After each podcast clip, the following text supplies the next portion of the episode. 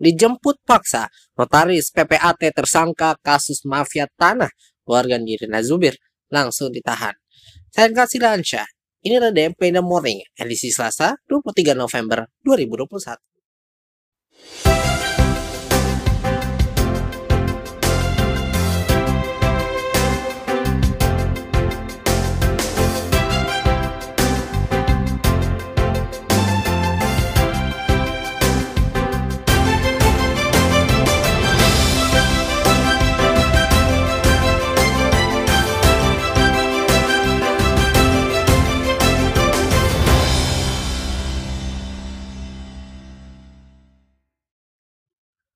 Selamat pagi, terima kasih telah bergabung sama kami di DNP in the Morning untuk edisi pagi hari ini. Usai terjerat kasus penipuan rekrutmen pegawai negeri sipil atau PNS, anak Diana Niati, Olivia Natania, kembali laporkan ke Polda Metro Jaya. Olivia diduga melakukan penipuan berkedok investasi pulsa, diamond, dan fiber optik pada 40 orang anggota kelompok yang diwakilkan oleh Merina. Atas dugaan investasi bodong tersebut, korban mengalami kerugian total 215 juta rupiah. Sebelum memutuskan untuk membuat laporan ke Polda Metro Jaya, Merina mengaku telah mencoba menyelesaikan kasus ini secara kekeluargaan. Sayangnya pihak Olivia kurang responsif dan hanya memberikan janji palsu. Kata Merina dikutip kompas.com dari kanal YouTube His Infotainment Senin 22 November lalu yang katakan bahwa ia selalu menjanjikannya ingin ditransfer. Sampai Kamis malam dia dapat panggilan, yaitu dia menjanjikan saya sama hari Jumat. Setelah sholat Jumat dia mencairkan ini. Dia bilang dia nggak mau memperpanjang urusan ini karena dia mungkin ada kasus sebelumnya. Jadi dia bilang, Mbak, ini kita selesaikan baik-baik ya. Tapi ternyata sampai Kamis malam di akhirnya sudah ditahan sebagai tersangka di Polda. Lanjutnya. Mereka diiming-imingin keuntungan yang sangat besar dan investasi yang ditawarkan oleh Olivia. Korban sendiri mengaku tidak menyimpan rasa curiga pada Olivia sejak pertama kali ditawarkan melakukan investasi. Rasa curiga mulai muncul usai Olivia tak kunjung mencairkan pendapatan hasil investasi. Dia mengatakan juga bahwa dia mengatakan juga bahwa dia bertanggung jawab atas uang investasi dititipkan puluhan korban lainnya dan Merina tinggal-tinggal diam. Sebelum akhirnya Sebelum akhirnya membuat laporan ke Polda Metro Jaya, Merina sempat mendatangi rumah artis Diana, Diana Diati, ibu of Olivia. Sayangnya setelah tiga kali datang, ia selalu berhadapan dengan satpam. Kata Merina, kurang lebih tiga hari ke rumah dia terus selalu ditemuin sama menjaga rumahnya. Dengan alasan mamanya gak ada di rumah. Kita beralih ke informasi selanjutnya di mana kerusuhan terjadi di Desa Lasalimu Pantai, Kecamatan Lasalimu Selatan, Kabupaten Buton, Sulawesi Tenggara, Senin 20 November, sekitar pukul 19.30 menit waktu Indonesia Tengah. Sebanyak 80 anggota polisi dikerahkan untuk mengamankan situasi kerusuhan di Kabupaten Buton, Sulawesi Tenggara. Kerusuhan diduga dipicu kekalahan kepala desa Lasalimu dalam sengketa tanah di Pengadilan Negeri Pasar Wajo, Kabupaten Buton. Akibat insiden tersebut, dua rumah warga dan enam kendaraan roda dua serta roda, roda empat dirusak hingga dibakar masa. Kepala Kepolisian Resor atau Kapolres Buton, AKBP Gunarto mengatakan situasi saat ini sudah terkendali dan masyarakat sudah menarik diri. Kerusuhan diduga dipicu kekalahan desa Lasalimu dalam sengketa tanah di pengadilan negeri Pasar Wajo, Kabupaten Buton. Sengketa tanah tersebut nomor perkara 14 garis miring PDT titik G garis miring 2021 garis miring PN PSW antara warga WOD Amalah dan kawan-kawan sebagai penggugat melawan Kepala Desa Lasali Muhanudin dan, dan kawan-kawan sebagai tergugat. Diketahui sengketa tanah tersebut dimenangkan warga WOD Amalah, sementara Kepala Desa Lasali Muhanudin dinyatakan kalah. Diduga kekalahan kepala desa tersebut lantas memicu kemarahan massa sehingga melakukan tindakan anarkis. Kawat Kapolres Buton AKB Gunarko langsung mendatangi TKP di Desa Lasalimu, Pantai Kecamatan Lasalimu Selatan untuk mengendalikan situasi. Arti hingga kini, kata Kapolres Buton tersebut, situasi sudah terkendali dan masyarakat sudah menarik diri dari lokasi kerusuhan. Kita balik informasi selanjutnya di mana posko ranting milik organisasi masyarakat Pemuda Pancasila atau Ormas PP yang berada di Jalan Raya Ciketing Udik, RT 001 RW 003, Kelurahan Ciketing Udik, Kecamatan Bantar Gebang, Kota Bekasi, dibakar pada Kamis 18 November semalam. Kepala suku suku bagian Humas Polres Metro Bekasi Kota Kota Kompol Erna Ruswing Andari mengatakan bahwa tersebut diduga dibakar oleh orang dengan gangguan jiwa atau ODGJ yang kerap melintas dan berada di sekitar lokasi. Ujar Erna dalam keterangan tertulis Jumat 19 November lalu, menurut dugaan bahwa semua barang-barang tersebut dibakar secara sengaja oleh seorang yang diduga dalam keadaan gangguan jiwa yang sering berada di sekitar lokasi, di mana ODGJ tersebut memang sering beristirahat di dalam pos. Erna mengatakan pada saat kejadian, saksi melintasi posko Ormas PP dan melihat ada beberapa material barang seperti kursi plastik, kayu dan logo ormas tersebut yang sudah terbakar. Untuk menghindari kesalahpahaman, polisi telah berkomunikasi dengan Ketua Ranting Pemuda Pancasila, Kelurahan Ciketung Udik, agar situasi tetap kondusif dan tidak menimbulkan konflik akibat simpang siur informasi. Kita ke segmen olahraga, di mana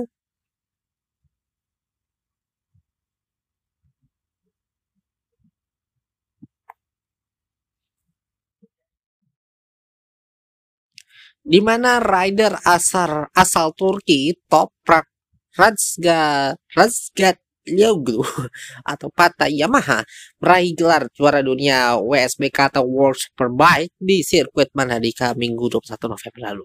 Toprak Razgat Lioglu merengkuh gelar juara dunia WSBK 2021 usai mampu finish di putaran kedua pada WSBK Mandalika. Yang mencapai garis finish tepat di belakang Jonathan Tanrea atau Kawasaki Jumlah poin top class sebanyak 501 poin kan pada kelas klasmen USBK 2021. Sementara area di bawahnya dengan torehan 526 poin atau terpaut 25 angka. Jonathan Rea sejatinya masih punya kesempatan untuk menyamai jumlah poin Taprak. Akan tetapi, Toprak Razgat Leoglu tetap akan menjadi juara dunia karena unggul jumlah kemenangan dalam sesi balapan yang telah dilalui sepanjang WSBK musim 2021. Saksikan WSBK Mandalika di situs Mola TV atau aplikasi Mola. Dan juga dapat Anda saksikan hanya di net. Kita ke dunia internasional di mana Presiden China atau Presiden Tiongkok Xi Jinping mengatakan negaranya tidak akan mencari dominasi atas Asia Tenggara karena gesekan masalah di Laut Cina Selatan yang semakin meningkat. China sering bersinggungan dengan Malaysia Vietnam, Brunei, dan Filipina terkait dengan klaim negara tirai bambu tersebut atas hampir seluruh wilayah Laut Cina Selatan. Melansir Al Jazeera pada Senin 20 November lalu, China telah berulang kali berusaha mengatasi kekhawatiran tentang meningkatnya kekuatan pengaruhnya di Asia Tenggara. Kata Xi Jinping di konvensi ASEAN pada Senin lalu, China dengan tegas menentang hegemonisme dan politik kekuasaan. Pemimpin otoriter China tersebut menyatakan ingin mempertahankan hubungan dengan persahabatan dan tetangganya dan bersama-sama memelihara perdamaian abadi di kawasan itu dan sama sekali tidak akan menjadi he mencari hegemoni atau bahkan mentetak kecil ucapnya.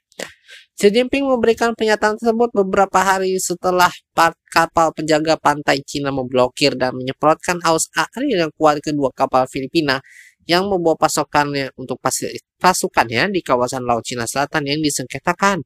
Atas tindakan Cina yang tiba-tiba terpaksa kapal Filipina mundur. Presiden Filipina Rodrigo Duterte telah mengutuk insiden di Laut Cina, Cina Selatan itu yang dilakukan oleh Cina. Ujar Duterte dalam pertemuan itu, kami benci kejadian baru-baru ini ayungin soal dan memandang dengan keprihatinan serius perkembangan serupa lainnya ini tidak berbicara dengan baik.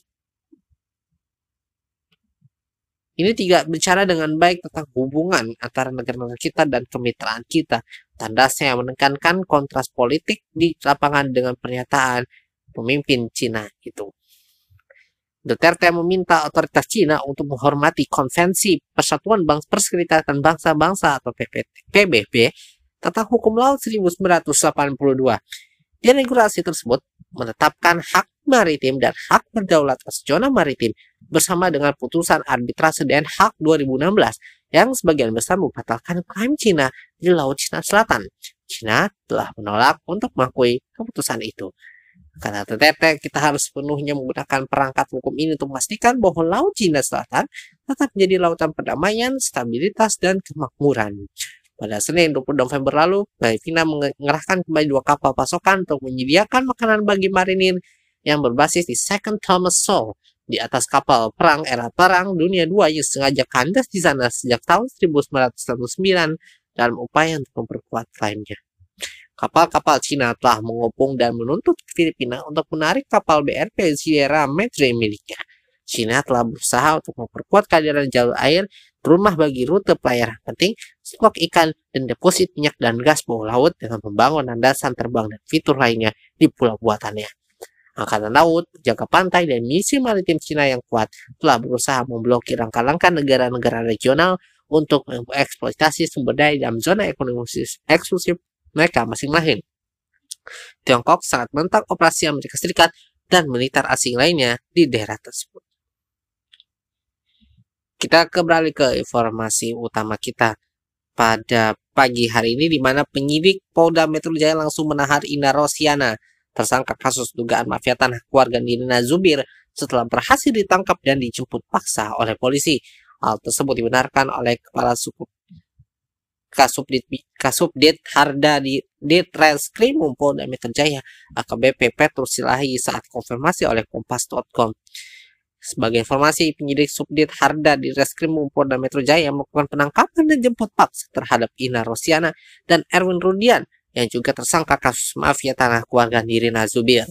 Penjemputan paksa ini dilakukan karena kedua notaris pejabat pembuatan akta tanah atau PPAT Jakarta Barat tersebut tidak hadir pemanggilan sebagai tersangka sebanyak dua kali.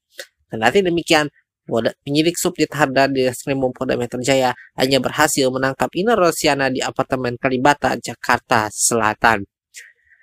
Tutur Petrus untuk notaris Ina Rosiana telah berhasil ditangkap ya di apartemen Kalibata. Untuk notaris Erwin Ridwan belum ditemukan pada alamat yang dicari. Saat ditanya pada apakah Erwin diduga kabur dari penangkapan atau penjemputan paksa ini, Petrus membenarkan. Iya, diduga kabur. Kami menduga seperti itu karena tidak ada alasan yang layak, patut dan layak. Ucap Petrus melanjutkan. Walau begitu, Petrus berujar pihaknya bakal terus mencari kebenaran Erwin yang kini masuk daftar pencarian orang TDPU Polda Metro Jaya. Untuk diketahui Ina dan Erwin tidak memenuhi panggilan sebagai tersangka pada 17 November 2002 dan 17 November 2021 maksud kami dan 22 November 2021. Dari itu, dua akun PPAT Jakarta Barat milik Ina dan Erwin telah dinonaktifkan Kementerian Agraria dan Tata Ruang atau BPN RI. Adapun Polda Metro Jaya telah menetapkan lima orang tersangka dalam kasus mafia tanah yang merugikan keluarga Nina Zubir sekitar 17 miliar rupiah. Tiga di antaranya saat ini telah ditahan. Tiga tersangka yang telah ditangkap adalah XERT keluarga Nirina, Ridi Kasmita, dan suaminya yang bernama Etrianto, serta seorang notaris bernama Farida. Penyidik, penyidik menerapkan pasal tindak pidana pencucian uang atau TPPU dalam mendalami perkara kasus mafia tanah tersebut. Hal itu dilakukan untuk menelusuri aliran uang yang transaksikan pelaku dari hasil penggelapan aset milik keluarga Nirina senilai 17 miliar rupiah. Deni Kasmita diduga menggelapkan 6 sertifikat milik keluarga Nina Zubir yang mengganti dengan namanya. 6 sertifikat itu berupa dua tanah kosong yang sudah dijual dan 4 sertifikat tanah dan bangunan yang sudah diagunkan ke bank. Para tersangka dijerat pasal 263, 264, 266, dan 37 Kitab Undang-Undang Hukum Pidana atau KUHP tentang penipuan dan pemalsuan dokumen. Kemudian pasal 3, 4, dan 5 Undang-Undang Nomor 8 Tahun 2010 tentang tindak pidana pencucian uang atau TPPU.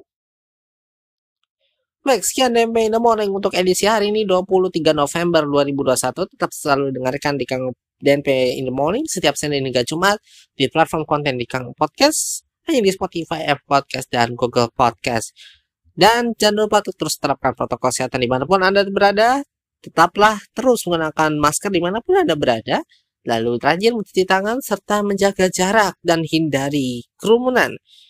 Dan juga jika Anda belum vaksin, segeralah mengambil vaksin karena vaksin dan masker menyelamat kita dari masa pandemi COVID-19 ini.